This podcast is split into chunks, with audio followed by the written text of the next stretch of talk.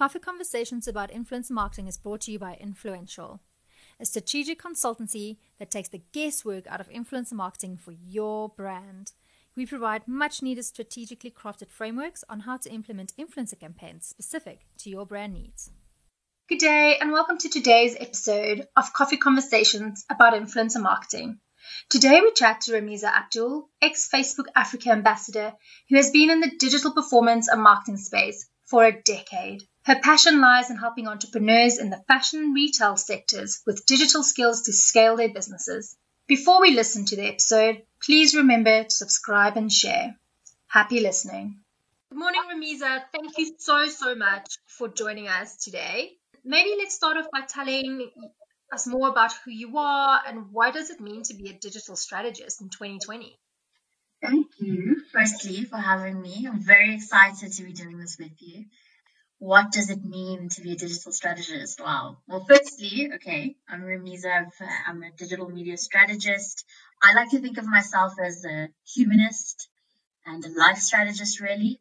I look at behavior uh, online and just behavioral trends, triggers, patterns, and you know we then map out kind of a user journey uh, along different platforms and different um, channels, media channels online, where people's most of their attention is held and where we then uh, are able to reach them for the brands and, and companies we work for.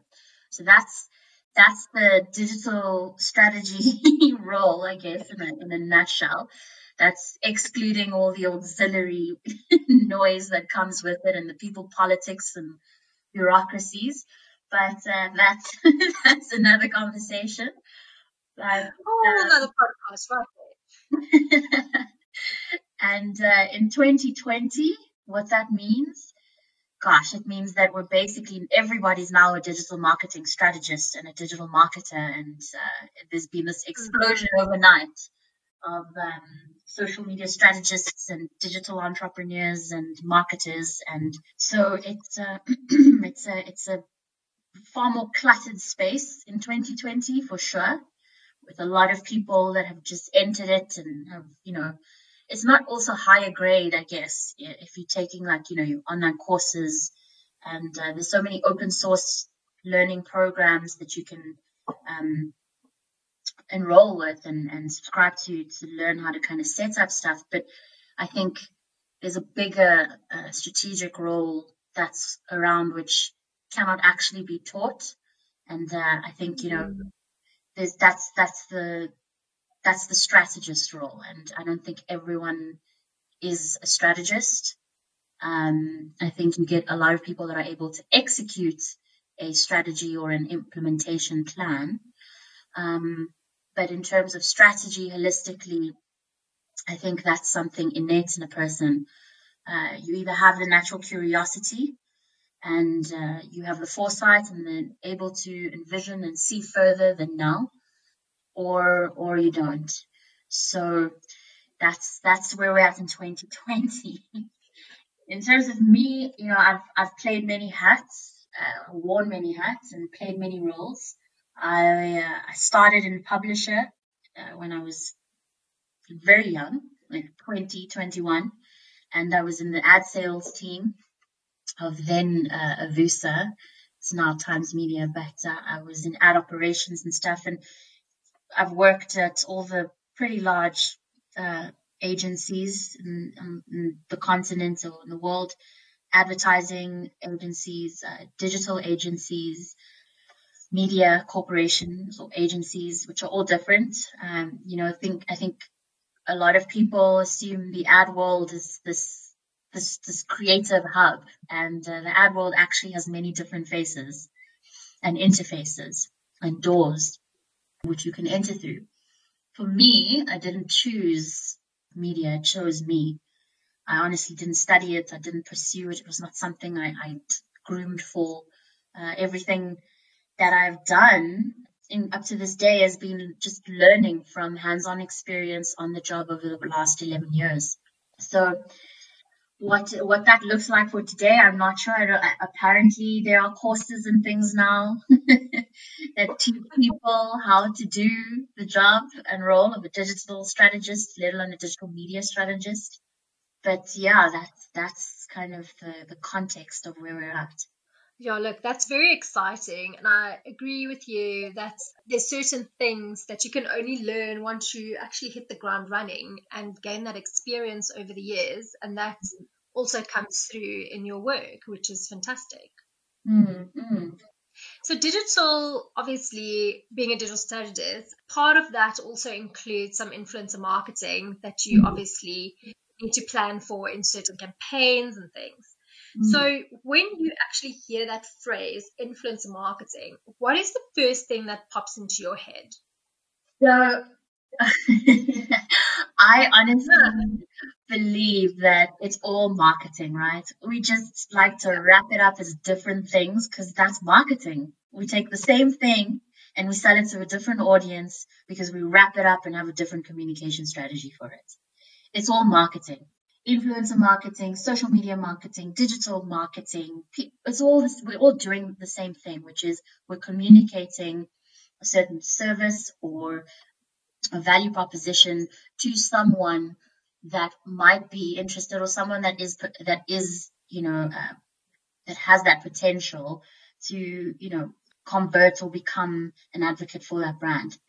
So influencer marketing for me I think is just word of mouth, really, that's been amplified due to the tools that we have and, and because of the platforms that we have. And it's just been democratized. So instead of, it's also, it's also celebrity, the, the concept or at least the theory of celebrity that's been democratized and uh, been, been made able and possible via our cell phones and the acceleration of technology. So that's my take on influencer marketing. No, I think you you hit the nail right on the head. I think we all in the industry is in the marketing space. It's just different forms and different packaging of certain communications to reach people on different platforms, and I think that is absolutely right. Mm, mm. And um, how we reach them i mean that's you know we've got these channels but then it's the the how we communicate with them is where you get obviously your different kinds of influences that you would work with. And that's for me is is more around how do we want to speak to them? What kind of uh, conversation do we want to be having with them? And and i guess yeah it just tears around. It's it's what has been interesting to see over the years is uh, how this this kind of return on investment around it and that whole conversation and how much budget should be allocated to it and how we then incorporate it like does the you know from influencer strategies being kind of this like byproduct where we just added in because we needed social content to there being yeah. a bigger strategy around actually the concept starts with there being some kind of mechanic with influencers or picking up on something that's happening in the market and driving that further by using voices or influencer voices, you know, that are, are points of influence essentially. But Absolutely. that too, you know, and like the, the whole, this whole, the, the use of the word influence, you know, I think is so double edged. We, we kind of go, oh, cool. Everyone wants to be an influencer, like it's an like it's some new career at the moment that you pursue and everybody's trying to build it at some point and, and, and trying to do that. But, you know, we've also got to take a step back and go, well, what do you actually define as influence? You know? Yeah. Because I feel like we are starting, we've commoditized what influence actually is.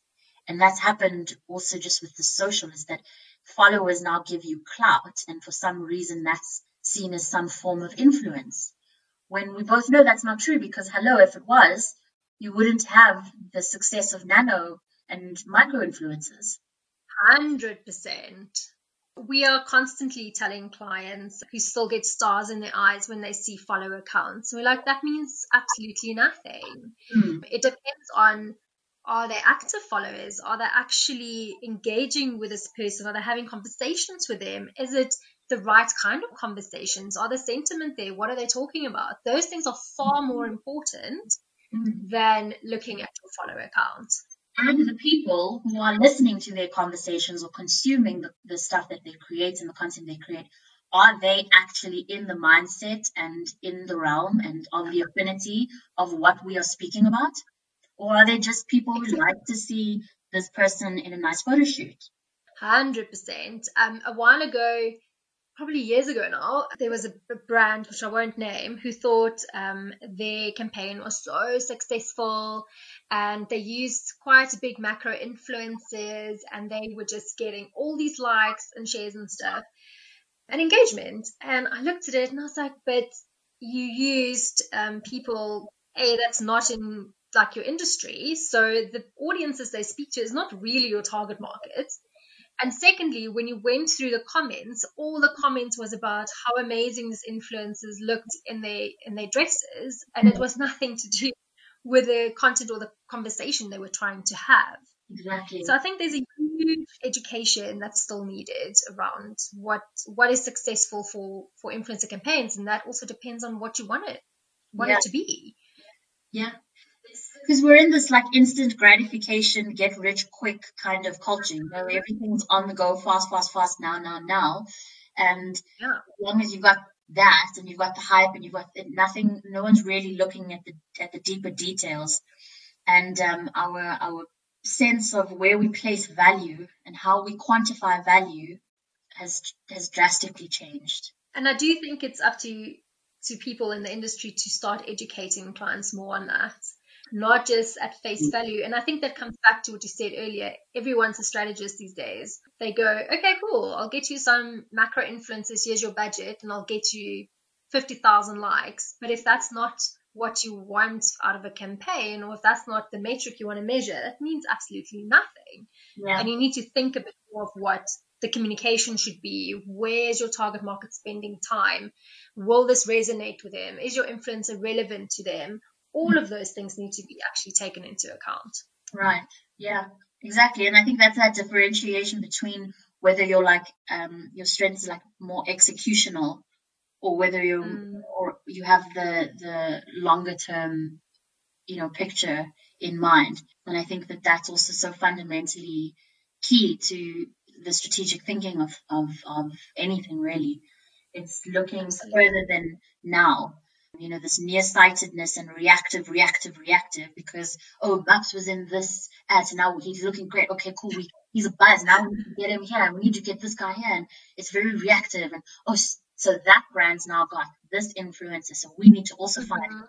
it's that very reactive, nearsighted thinking when it's just about cool, do, do, do, execution, execution. And while execution is absolutely fundamental, don't get me wrong, you cannot have executional thinking when you're thinking on a bigger term, longer term partnerships and where you start seeding your brand conversations into the market. But, you know, I think, I think as much as we say there's this, this educational job, I think it's also important that we're never going to stop learning. There's, there's always going to be an educational job to do. There will always be that. That is so true. Like things are changing every single day in our space, and we need to keep reading, keep watching, keep learning. You can't just be stagnant at some point. I mean, as the, there's the, you know, wisest is he who knows he does not know, right? So Absolutely. you have to be, you have to be the, the eternal student that, you know, you can never get to a point where you go, cool, I've mastered this and I've, I've got it right. It's like, you know, when you get asked like, okay, well, what's the, one of the best campaigns or, you know, it really isn't because there's always, it changes in real time. Um, True. And and we're never done. We're never done learning, and you're never sitting at the. You never. There's never going to be that moment where you're sitting and going, "Shit, I'm at the top of my game, and I know it now. I've got it. I'm done. Like I'm good." Oh yeah. And I That's hope you're never have that moment. Yeah, exactly. And that's when you're in trouble. So, Raz, when you kind of cast your mind back to the decade that's been, Mm. when ha- did you kind of first become aware of this thing called influencer marketing? Like, can you remember that? Think that when it started kind of being put more on my radar was when the bank started, because I worked on financial services, as you know. We worked on that together. Um, We did. and and when I started seeing it come into that realm, that's when I was like, okay, okay, cool. This is this is a new, it is an entirely new channel, and and uh, I think the good thing is that there were some really impactful campaigns that were run from that, because initially Absolutely. it started becoming just like a very like wanting to be seen. So if you working with this brand and wanting, it just was, I couldn't understand, you know, how one post was going to really do justice to anything and make this huge hype. And then when it started turning into, into movements, that's when I was like, okay, now this is, this is where it's at. This is what I want to do. So I think probably what stuck out for me was the hashtag today campaign that we ran with Standard Bank a while ago, where it was literally just getting lots of different influences and different um, sort of fields and and different uh, audiences to unify and make a pledge on doing something that day that was going to mm. change or would be added towards setting setting their dreams uh, into into fruition. So I think it then spurred on and, and you know there was something that wasn't it wasn't about the influencer it was mm. about a movement and about them using their voice and amongst an audience that resonated with them that had also that that same human that intrinsic drive of wanting to achieve something bigger so i think that's where uh, that kind of stuck out for me and when I started thinking, okay, cool, this actually is an incredibly powerful tool if done really well. And I think, yeah, you again like just said something so important that a lot of the times these campaigns are more about the influencer than the actual brand they're working with. And a lot of the time, it's very superficial things. It's just mm-hmm. like, here's a cute picture. I get 30,000 likes because, you know, I'm cute. It's not yeah. about the conversation. It's not about something meaningful behind it, right? And you can um, which when, actually, it, when it's set up. You can see when it's set up. Yeah, sometimes. sometimes I think if yeah. you, yeah, if you do it right, you should be choosing influencers on campaigns that resonate, that can create content that fits in with their lifestyle. So it doesn't it's really something look far out for them. It's like it's not completely bizarre. Like this is something that they're into, exactly. and so it fits into their world. Exactly. So it's kind of natural, and even with the new regulations where people have to make it very clear that things are paid for or sponsored, those people's audiences don't mind because it's such a natural thing. They are like, wow, this is great. Maybe I need one of these, or I would love to have one of these. So that it, that hashtag shouldn't impact any content, to be honest, if you yeah. have the right people to do it. Yeah, 100%.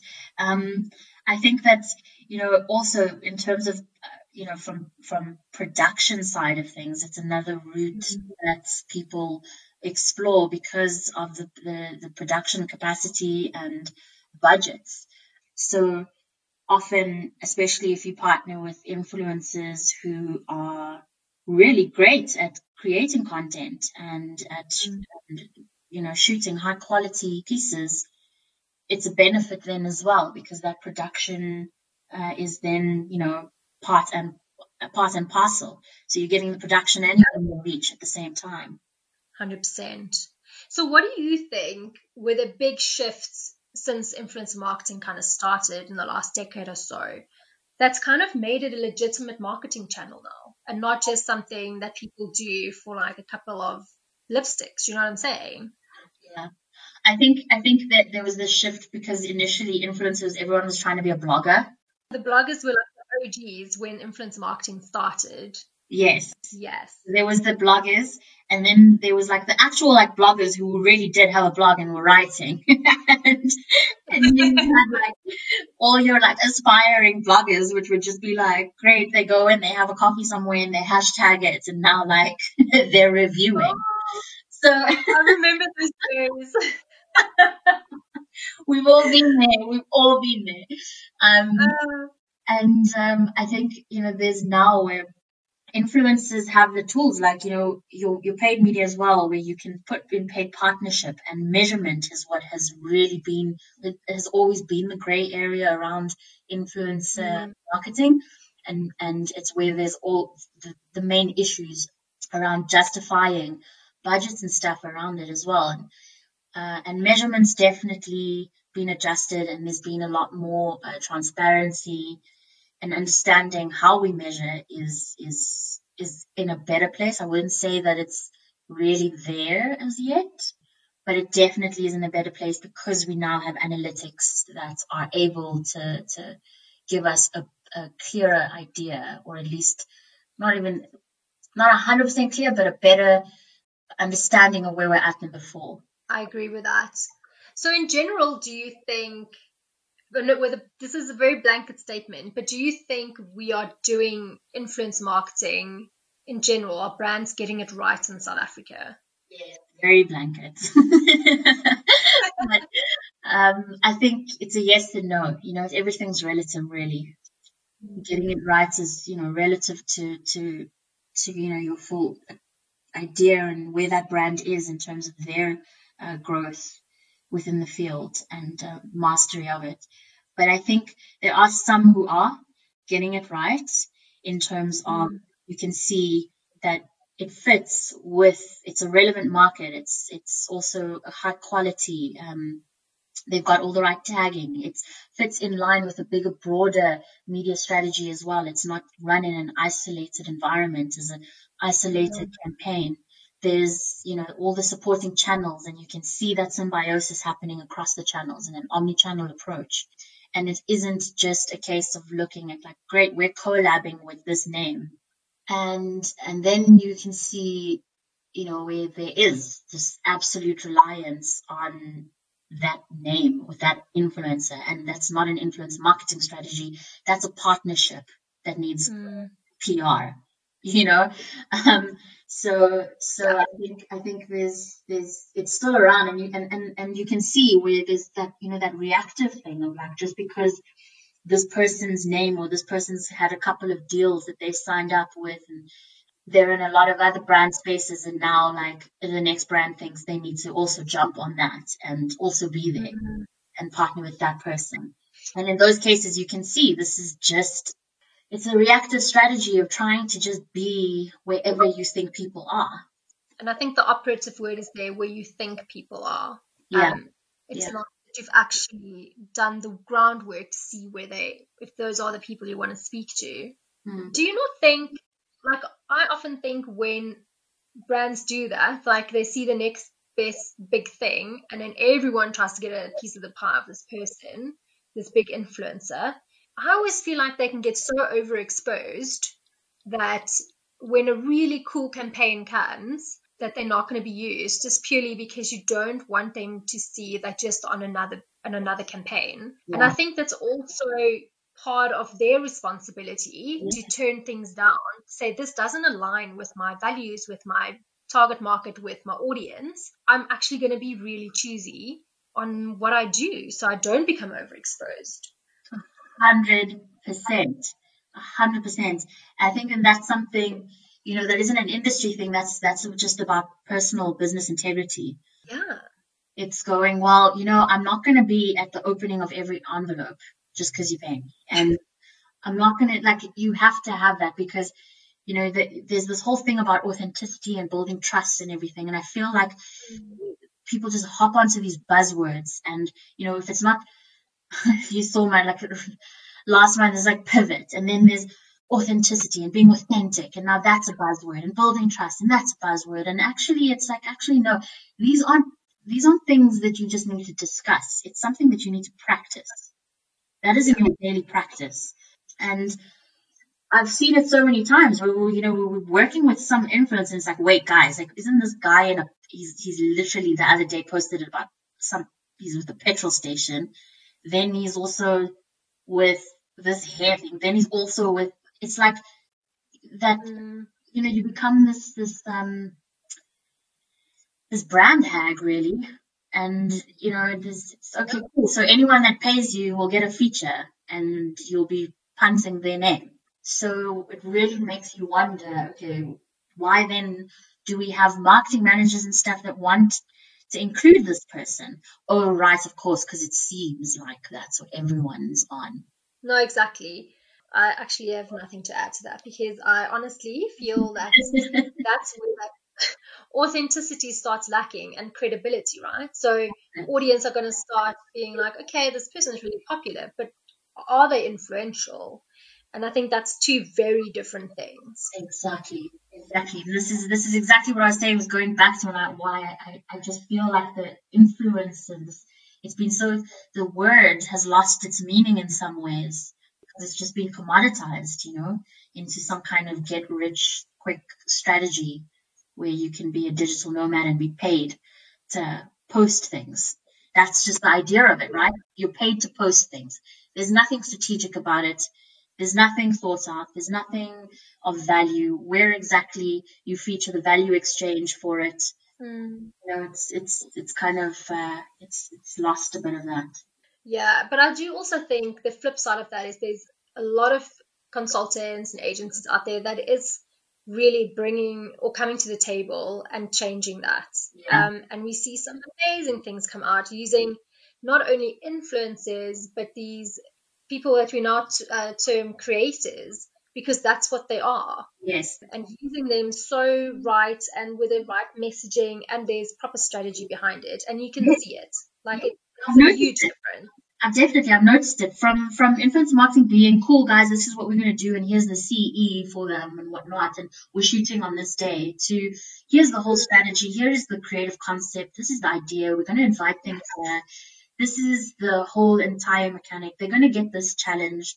This is what's going to happen. What we hope to happen. After that, we're going to use this content and we're going to do this. There's a far more robust, thought out strategy, and that's fantastic.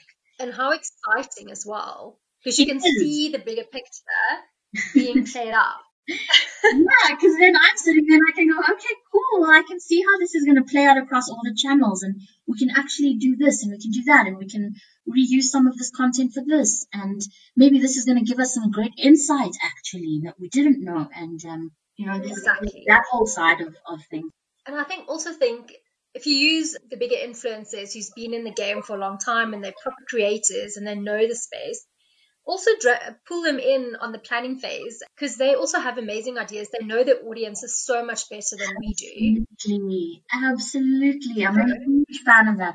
So I mean, I you know when I um I'm much more of a creative uh, digital strategist at heart and yes. media strategist at heart because most of you know the field and kind of what your job description is is very like in the media world particularly it's so numeric. It's like I don't I don't even know how I ended up like working for someone who was absolutely phobic to them. And there's that that creative uh, flair that just gets lost in it and, and some people just don't bring it because it's all put into an Excel document, you know, your media plans and your reach numbers and all of that. But when you start working and collaborating with more of the creative guys and the conceptual thinking, the more people you have in the room from different backgrounds and different spheres and different ideas, the more robust and exciting the strategies become and, and ideas that come from there that get generated. And you start to see that the insights and stuff inform really awesome conceptual ideas because brands get stale like the same creative person and the same template and because of timelines and stuff a lack of creativity happens because of the system like the systematic thinking you know put in mm. turn out put in turn out and it's important to to have that creative direction or those creative creative inputs and if influencers bring that to the table it's a massive massive what can I say? What's the term for it? I wouldn't say selling point, but uh, it's just a, it's it's a huge addition, and I think that it would it would end up being such a highly valuable valuable uh, collaboration.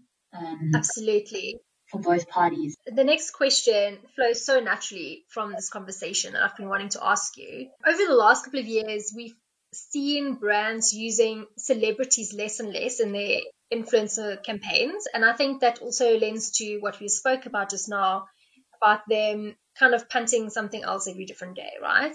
Mm. So do you think that celebrities are still relevant in certain, or, they, or do they still have their place in the influence marketing space? Oh, it's a double-edged sword. I think you know, celebrity is maybe the term that we have of an influencer that's gotten a TV deal and managed to go across channels. you know what I mean? and that's covered by other newspapers and, and whatnot and, and have a lot of those uh, media deals in place. I think that's the, the celebrity. I think, you know, we've all been very disillusioned, especially over this last year, of what yeah.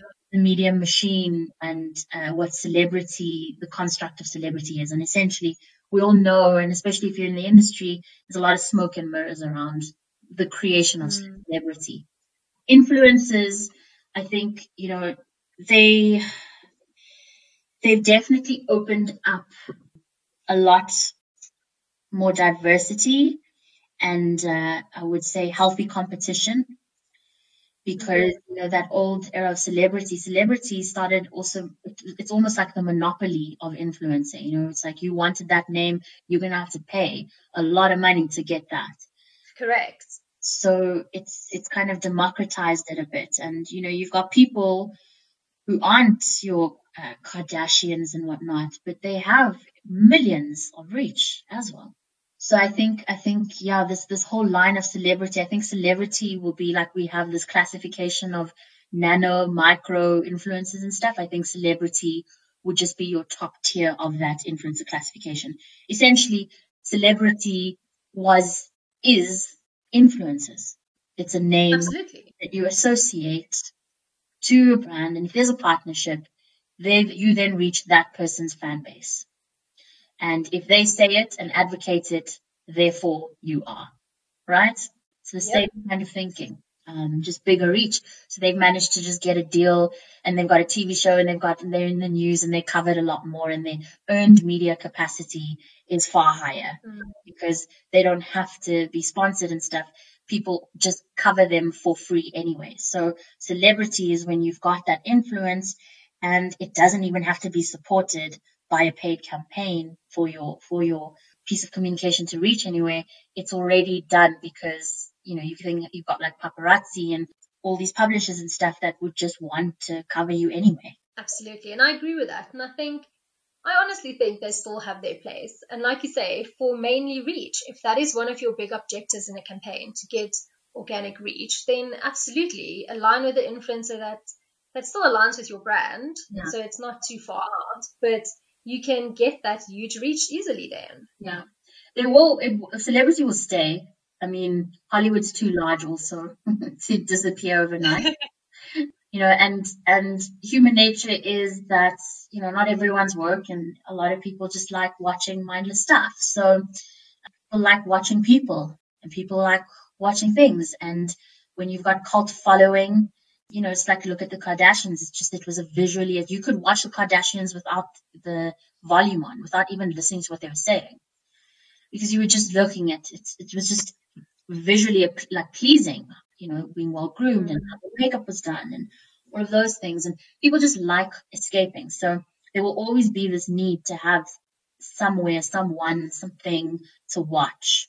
And, and yeah, so celebrity will stay. I think that, uh, the entry into celebrity is what has opened. Yes, I agree with that. There's so many people that's now deemed celebrity that's completely grown out of a platform and not television or radio yeah. and like the traditional ways. Yeah. So if celebrities offer us huge reach, that's their main kind of role, what do you think are smaller kind of influencers like your nanos and your micros, what are their roles essentially in campaigns then? Most of you know that Influential is our podcast sponsor. But did you know that my co host Anne heads up the agency? And that is the first ever boutique agency in South Africa that specializes in developing strategy for influencer marketing.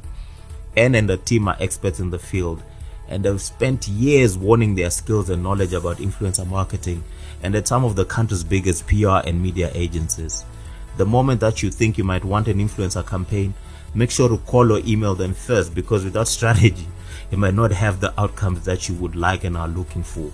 In addition to talking all things influence on this podcast, Anne also post together the fantastic influential newsletter that comes out every month.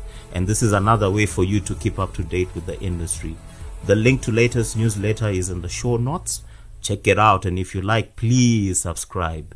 Anne's contact details are also on there. Let's keep the conversation flowing. They have a a unique voice. They have their own style, and they bring with them their unique flair. It's their personality. It's their and and you know that's that's it's that's something that's not easily translatable because you get a lot of people posting a personality. But I find that, you know, with your nano and your micro guys, is that personality is there not because they were aiming to get it endorsed. So I think there's something that's uniquely authentic there. And you can also see, you know, where the ratio between their their followers and the likes on their posts consistently is a lot higher. So while it's not like you have 20 million followers and you're averaging a thousand likes on your post, you know, it's far higher and you can see that. You can see that it's, it's an actually, it's a far more engaged, uh, transparent and real profile.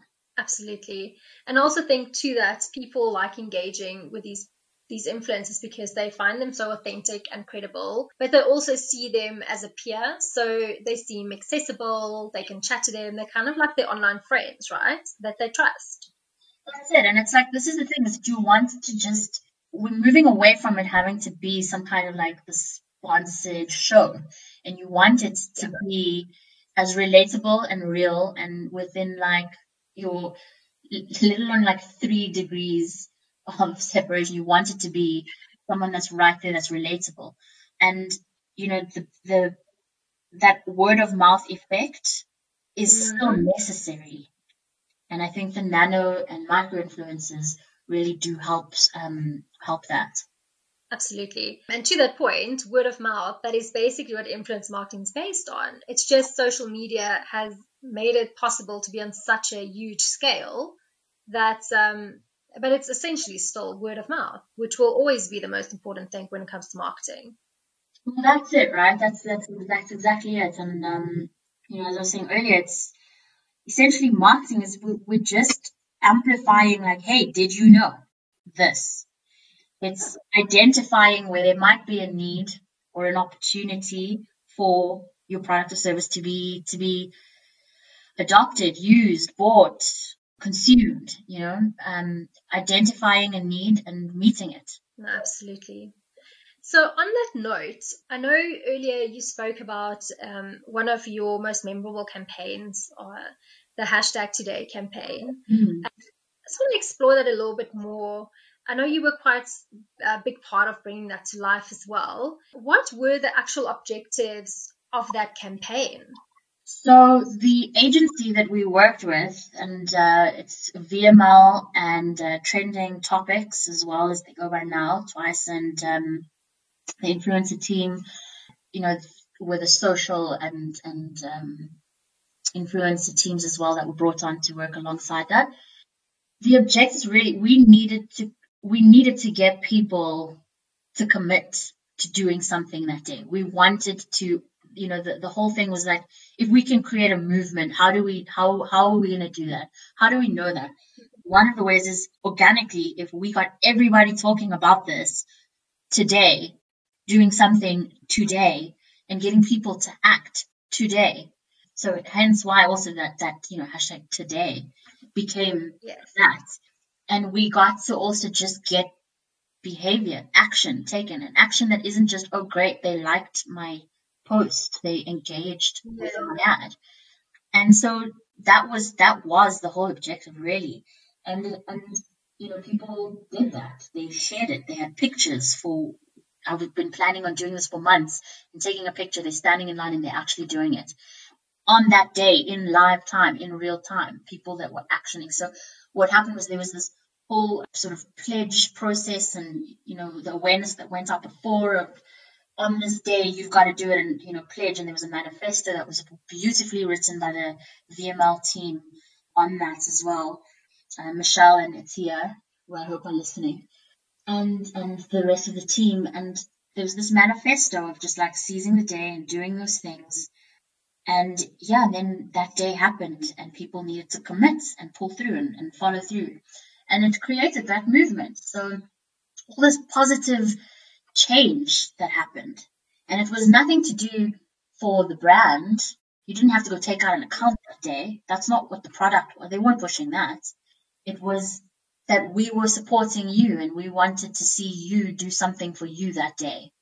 Yeah, and it and it did it. It's organic and it trended organically and there was so many thousands of pledges and stuff. And for me personally as well, that you know, at the time, contextually in my life where I was at, during that period and that day, the significance all just kind of tied in together. And I guess it feels really great when you get to do work that's bigger than you. Yeah. Not just about pushing product into people. Absolutely. That vanilla marketing, you know, I can't, I call it vanilla marketing. It's, it's, it's so like cut and paste and it's so dry when I like to be involved in the things that we know we're helping shift behavior and change behavior for positive change, for impact, for doing things that matter, for empowering people. And, you, and if a bank can do that, you know, there's no reason why some people go, well, that's not our brand. We can't play in that space. True. But obviously was a huge success and I remember that campaign very well and it did give us goosebumps at the time because people's behaviors were changing we were doing something positive for everyone. But what type of influences did you guys use to help spread that message and the communications like was it macros was it micros was it nanos? yeah it was a mix. There was a mix of it um, and uh, there was a it was it was a it was a good mix of macro micro and then obviously one headline i think also it leveraged off the other brand campaigns that were running, which had some of your bigger influencers as well. And a lot of smaller activators, your micro and nano mm-hmm. influencers, your smaller activators that were all kind of also feeding into this bigger bigger plan. Because the thing is, you know, people don't follow one person, right? There's a lot of cross pollination that happens. Yes. So I could be a follower of a massive influencer, but I'm also, you know, a follower of all the small, smaller macro nano guys as well. So there's a lot of cross pollination that's occur- that occurs as well. And I think that the the over the overarching this this mix of it was really where the magic was happening because it started activating pockets of conversation amongst different people, regardless of your size or your capacity. And that was the point is that you needed a diverse range of different kinds of different different people from different walks of life and different opinions and you know how how they express themselves what their values versus what your values could change you know. An artist or film producer versus you know someone that's a lot more logical and linear and is a scientist and does something else. You know there's there's a very different it's it was it was a good mix because doing something for yourself that day didn't need to be specific to a, a, certain kind of profession or genre. So, would you say this mix of using different voices in different niches, obviously tapping into that intrinsic human nature, do you think that was why the campaign was such a big success? Yeah, 100%. And I think that, you know, that's something that isn't just unique to influencer marketing. Like uh, Musa Kalenga incredible marks of our time and um, a mentor for me as well. And he always says, you know, you've got to do things that are there that are, you know, that are going to improve the human condition. So any kind of campaign and stuff, like you've got, always got to ask yourself, like, what, like, you know, the premise of it. What is the, is it going to lift? Is it going to change? Is it going to empower? Like, what is it going to do? You know, there's a longer, longer term picture. And I think that, again, that mix was important because it showed that human truth, of course, and it humanizes things. But also at the same time, diversity is everything. And, you know, a lot of people like using that in work and, and, and, you know, referencing that term, but you don't see it in their communication. You don't see it in, in the people that they enlist in their campaigns and the influences they have on their books. We'll talk about diversity and then you know, and, and, I, and I shoot straight from the hip, you know me, but yeah, putting just the right color, face, and gender on a post doesn't mean you're diverse. It means that you've ticked some boxes to appear that you are, you follow in protocol. So diversity and mixing is, and that's the best part about influencer marketing is that you have access to that bouquet of so many different oh, kinds of um, of personalities and expertise and skills. That's very true, and we should keep that in mind in everything that we do. To be very honest. Yeah, and I mean, I think that's you know the, the usual conversation is always just like, cool, well, can we afford? It's always budgets, right? It's always the budgets. So do you buy one big influencer or do you go for five different nano influencers and maybe two micro influencers? That's up to the influencer strategy, I guess. Absolutely, and whether the client signs off on that. how have you been? How have you been finding the um, the current state of influencer marketing and the campaigns and stuff? And obviously, with lockdown, I mean, everyone just turned to influencers as that channel because no one could really go shoot big TV commercials. 100%. So it's been interesting because in the beginning, obviously, when no one knew what was happening, everything kind of grinded to a halt because people were just waiting for something, for direction. Everything was just frozen internally everywhere.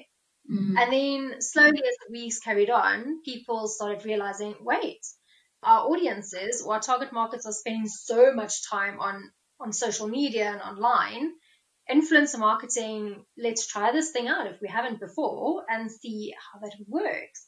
And to your point it was literally you get production done. You can't take people to a shoot. They're stuck at home. But also the flip side of that was that influencers are more relevant than ever because everyone's in the same boat. They're sitting at home making content that's really relevant for me that's sitting at home trying to work from home, juggle kids, juggle a husband, or just being alone at home, you know, with those struggles. So it's really had a good change and also impacts, especially with content becoming a lot more real instead of this polished, um, mm. you only share your best mm. foot or your best pictures on say even Instagram, people became a lot more real mm. and a lot more authentic conversations started flowing and brands are really embracing that, which is amazing. Mm, So it was a much needed shift. Absolutely. From our conversation so far, I completely see that you, like me, believe that influencer marketing, digital marketing, traditional advertising, and everything that's under those terms kind of coexist really nicely and it's always when people start going, influencer marketing is killing this marketing channel. You're like, no, mm-hmm. it's like saying TV killed radio. It's still there. This is um, the result of your very old, outdated thinking. That's your old school thinking, where it's like one or the other. That there's the scarcity complex. It's everything's a competition. It can't just be we can all coexist and there's enough for everybody. It's this this yes it must be one and it must be the other and who's biting into whose budget and who can get the most share of that marketing budget and all value and all co- like collaborative um, you know value creation where everybody puts together kind of goes out the window because everyone's just trying to be the lion. And i think it's i think it's rubbish. I think that traditional marketing and traditional especially south african ad agency land needs a big shake up in that that mentality. And you know we all coexist. It's omni channel like people don't look at one channel and there is enough for everybody. I can't stress that enough. Like there is enough for everyone. And it's it's enough this greed and this need to who gets the biggest portion of budgets and share on what platform and how much it needs to stop. Because eventually and the big and, and you know I really, really think that this whole ad agency model and that is going to get turned on its head and it's only going to be for so long because diversity does not come in into controlled environments. And brands are seeing this more. And the more you have of your digital you know your consultants and we're all going to be able to consult and trade our services independently. Mm-hmm. and we all will be able to be pulled in. We'll become this collaborative project to project type based thing. And yes you'll have your retainers to manage the usual kind of stuff but also the timelines and stuff of this redundant old work way of working and where things are marked up and marked up and marked up. Um, and so, you know, you can only use certain people because they're part of this group and that group. And it's all this, this red tape and, and nonsense. That's going to go out the window. It won't happen today and it won't happen tomorrow, but mark my words, in a couple of time, we're going to look back at this and it'll, it'll be there. And, and we need to start realizing that we actually just, we got to create value and opportunity together and we got to share it. And the more we share it, the more we're going to open and everything needs to work together. No, absolutely. And I, I'm a big believer in that every you should use the omni channel and everything works together. And if you have one campaign that flows through all these channels, it is so beautifully executed. People aren't just on social media. People drive to work, they see billboards, people watch their favorite TV shows, people page through a magazine, they're online. And if mm. you can create one like a message that's differently packaged that still speaks to your audience, it works so much better. Well, that's it. Because, you know, the actual, like, if you look at it from a consumer lens, they're not looking at an ad and going, hmm, well, I see they did it on social, but I didn't really see the above the line placements. No one's looking at it like that. You're just walking, you're looking, your, your job as the marketer is to find throughout the tons of different touch points that a consumer interfaces with within a single day, find the places where you can have that conversation with them as the brand. And I think to that point, what is the rule that you people need to see your communication something like seven times before they even consider mm. purchasing your product? And you can't just do that through one post or one channel. Yeah. It needs to kind of be holistic. I remember getting so excited at one of the first big agencies I worked for yonks ago, where we had a really big client. The agency I worked with was above the line, below the line, through the line. And they literally created one office space um, where every single person who worked on that account, doesn't matter in which channel you work, whether you worked above the line or below the line, they were all in one room and they were mm. all in the same meeting. And I just remember thinking, how amazing is that? Yeah. Everyone gets in on everything and yeah. discusses everything. And everything gets born from one place instead of me sitting in a meeting and then going to tell that person, oh, by the way, you need to do this bit. You need, it's just so disjointed. Yeah, yeah, exactly.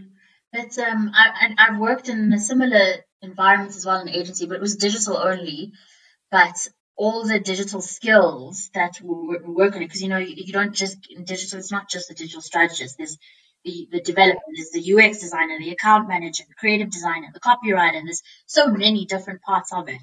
And we all got grouped together. So everyone that worked on that channel for that brand and created pieces of work that would need to be hosted on that channel worked together. And we would, we were, you know, you, you feed off each other, you learn and you start you you do the most growing because you realize that your piece of work doesn't stop with you just here and sending it off. There's a bigger, broader picture that it all fits into, and each of us are just cogs in a larger engine. I just think the magic happens when you get everyone together. That's just my opinion. yeah. Yes. It's lots of magic can happen. Lots of fireworks too. we we know that very well. well, too many, yeah, too many cooks spoil the broth. Oh, oh yeah. Look, I think we've all experienced that. Coming back to influencer marketing, do you, when you do influencer marketing or when you're part of those teams, do you work with agency partners to who are the specialists? Do you actually work with them to kind of refine that piece of the pie? Yes, I do. Um, on, on the goods, on the, on the great ones, yes, that's what happens. And the, then when you've got sort of your brands direct or your clients direct that handle that themselves and their own teams and they kind of do that in isolation, it doesn't work out so well. But from experience where I've collaborated and I've been pulled in by the social and, and social and communications teams, to start working on that with them. That's where the really cool stuff's happened. Absolutely. I wish more more of them would work that way. In your opinion, in general, I know that every campaign has kind of its own objectives and own metrics that you need to measure. But in general, when you look at campaigns, what do you what would you say is like the important metrics that need to be measured? So, I mean, in the media world, we're always looking at reach as like yeah. fundamentally that. But the thing is, especially in the performance media side of things, there's different objectives and different KPIs. And each of those, you've got your different KPIs. You've got your marketing KPIs and you've got your business KPIs. Somewhere between, you need to decide what's what you're going to tick off. Then that translates into the digital world, and you go, great, okay, we're going to take that. If it sells, how we then translate that into the digital world. And there's those KPIs. Based on those KPIs, you then have different objectives. There is no singular objective. So I run multi funnel campaigns or multiple objectives. So whether it's awareness or it's your um, middle funnel um, consideration, or you're actually just down to actual sales, your bottom funnel, mm. there's no one or the other. We want to run multiple things because not everybody that you want to reach is going to be in that one singular state of mind. And you also kind of end up just, you need to broaden your horizons and think, you know, someone seeing you out online, they might already have been past the consideration phase and now they need to mm-hmm. actually just close it. So there's multiple KPIs and multiple objectives, and each of these objectives and KPIs have different forms of measurement. There's your reach, which is, you know, obviously important when you want to look at your awareness and how much of the market you've reached with your message. Um, but then things like there's a lot of different metrics which you piece together can tell a story mm-hmm. and give you a better indication holistically. So, you know, there's one thing having big reach, but if your engagement's low, it means that maybe you actually, your audience wasn't, you weren't speaking to the right people. And there's that. And then there's things like looking at, for example, people's, uh, you know, time on your website after their communication and the quality of the users. Were they actually interested? Did they spend time looking? Were they actually needing to find more information? Engagement usually in the influencer world is what the high value metric is. It's looking at how many people engage, engage, engage, because obviously that's that's really it. Right. Looking at that word of mouth and how what were they doing. But again, there's a gray area around engagement because what is engagement? It's so gray. It could be anything. Engagement is essentially any action taken, any action, whether that's a like, whether it's a view of the post, and I didn't even do anything. But it's not a clearly defined action like click to website, sign up, sale, purchase. You know, it's not none of that. So I mean, it could be. It, it, essentially, they report on all of that as engagement as well.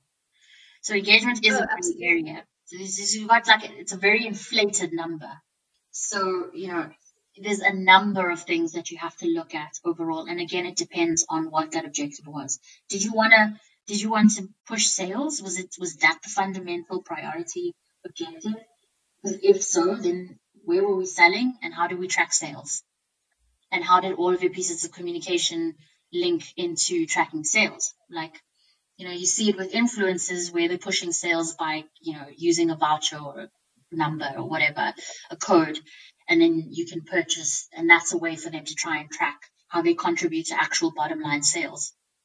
But on the other side of things, you know, it's like cool engagement's there, um, and it's a good indicator but what was the action? Like, what was the outcome? What did we want the person to do at the end of it? Was it surprise and delight, or was it just like, cool, see me?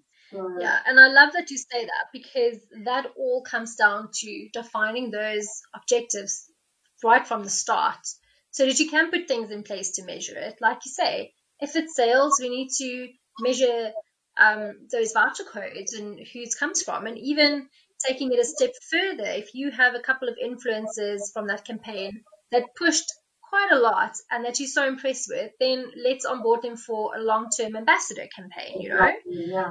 If you want to measure link clicks, make sure there's unique links that you can measure. If it is just purely reach, then that's quite easy to measure. But mm-hmm. you have to define those so clearly so that you know what success looks like at the end of the day. Yeah, and I think that's the thing is that you know also when these campaign processes involve so many people and there's always this loss in communication and not everyone's on the same page when it comes to measurement and how it looks. And I still see it today. I've got people with zero understanding of digital, let alone measurement, that are still pushing. Um, and I'm I'm having to run digital things for them, and it's like you know for a fact that whatever you're going to say is not really being digested because um, mm. there really is no understanding. So whatever the reports come come out with, no one's everyone's still not staying, you know, keeping their eyes on the North Star. Like if you don't have that clear, what are we working towards? Does every single person know that? And how are they checking that daily? We know what we're headed for, as opposed to let's just execute on a campaign and get it live. Absolutely. So then what are the steps or the processes that someone should keep in mind when they are planning and specifically an influencer marketing campaign to be part of a bigger campaign? Well, it's again, it's it's down to what is the business goal? Like what is the business want? What are we trying to do? Because essentially all of it needs to ladder up and go to business. That's the whole point of marketing. Marketing is there to support business. And agencies and advertisers are there to help marketers do that. So what is the business goal? Generally, it's sales, right? But often yep. that can't be done first if the other other pieces haven't been done properly or even uh, started on. So no one's going to buy anything if they don't even know who you are or where you're positioned in the market. So that's when you go, okay, great. Well, then that's a positioning job, and we need to grow market share then. So everyone needs to first understand where it is, where we're laddering up, what, where we, where's this, all this going to. And once we have that clearly defined, you can start unpacking what that metric is for each individual channel because not every channel measures the same things. Our inputs are not all the same. My inputs are not the same as your inputs. Yes, we're all doing marketing, but I work with different tools.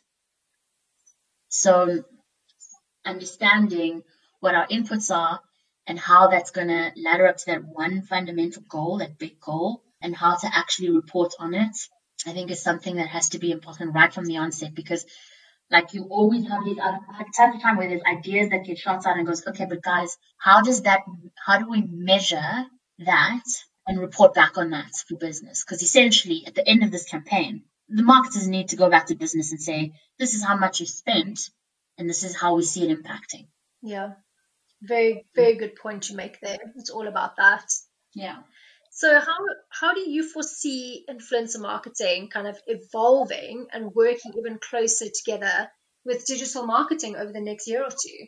I think that you know, like I was saying, we we all are ind- individually going to eventually at some point, and call me a futurist, but we're all going to end up being multifaceted, multi-skilled services. So, you know, you'd be able to either collaborate with influencers or not, but to have an understanding of other than just creating the content, how that fits into the overall marketing picture and business picture. Mm-hmm. I think that that needs to where it needs to evolve into that and measurement because often most of the time, and I mean, I know it because I've been the one that ended up thinking those influencer budgets. And I will say that, no shame. Um, because, you know, it wasn't well thought out because you'll get someone that quotes a post and says, cool, it's going to be 50K for this. And you go, okay, but like, I know from a performance marketing side, if I put that 50K behind a performance based ad unit, I can tell you 10% what my return is going to be. And while it's difficult, difficult to quantify it in other terms, you need to then be able to have that discussion and say, well, I can tell you that, and this is what it is. Um, and often than not, sometimes you just get that, and it's like, okay, but it's just a post. I'm not seeing has there been any strategy? Has there been any kind of idea on how we track this? How will they be mm-hmm. measuring their success on this? You know, just because you published it on your timeline doesn't mean your job ends there. Now you fulfilled it. No, absolutely.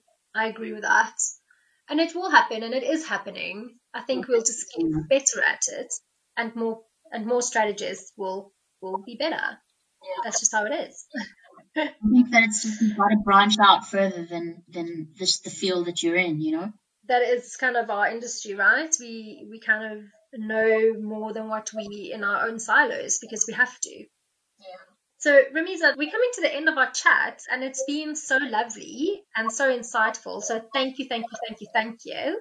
Where can our listeners connect with you online if they want to find out more about you and what you get up to? They can get my um, website, which is ramizaabdool.co.za, R-A-M-I-Z-A, A-B-D-O-O-L.co.za.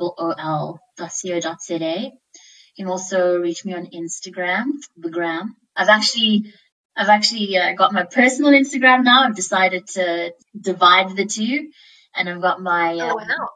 yeah. So there's my my personal Instagram, which is Ramiza underscore Abdool, and then I've got my digital media specialist. So it's at digital media specialist um, on Instagram as well, and um, that's my my more professional consulting space of conversation. Amazing yeah, so that's the end of it. So hopefully we can get you back in the future. It's been a huge pleasure. We've had a good conversation. So um, yeah, guys, get in touch with her, follow her, see what she's up to, pick her brain. She's always up for that. I'm always up for that, and lending my voice to, to where change needs to happen. Absolutely. So thank you, Ramiza, and you have a fantastic afternoon. You too, and thank you so much. And we'll chat soon. Goodbye. Bye.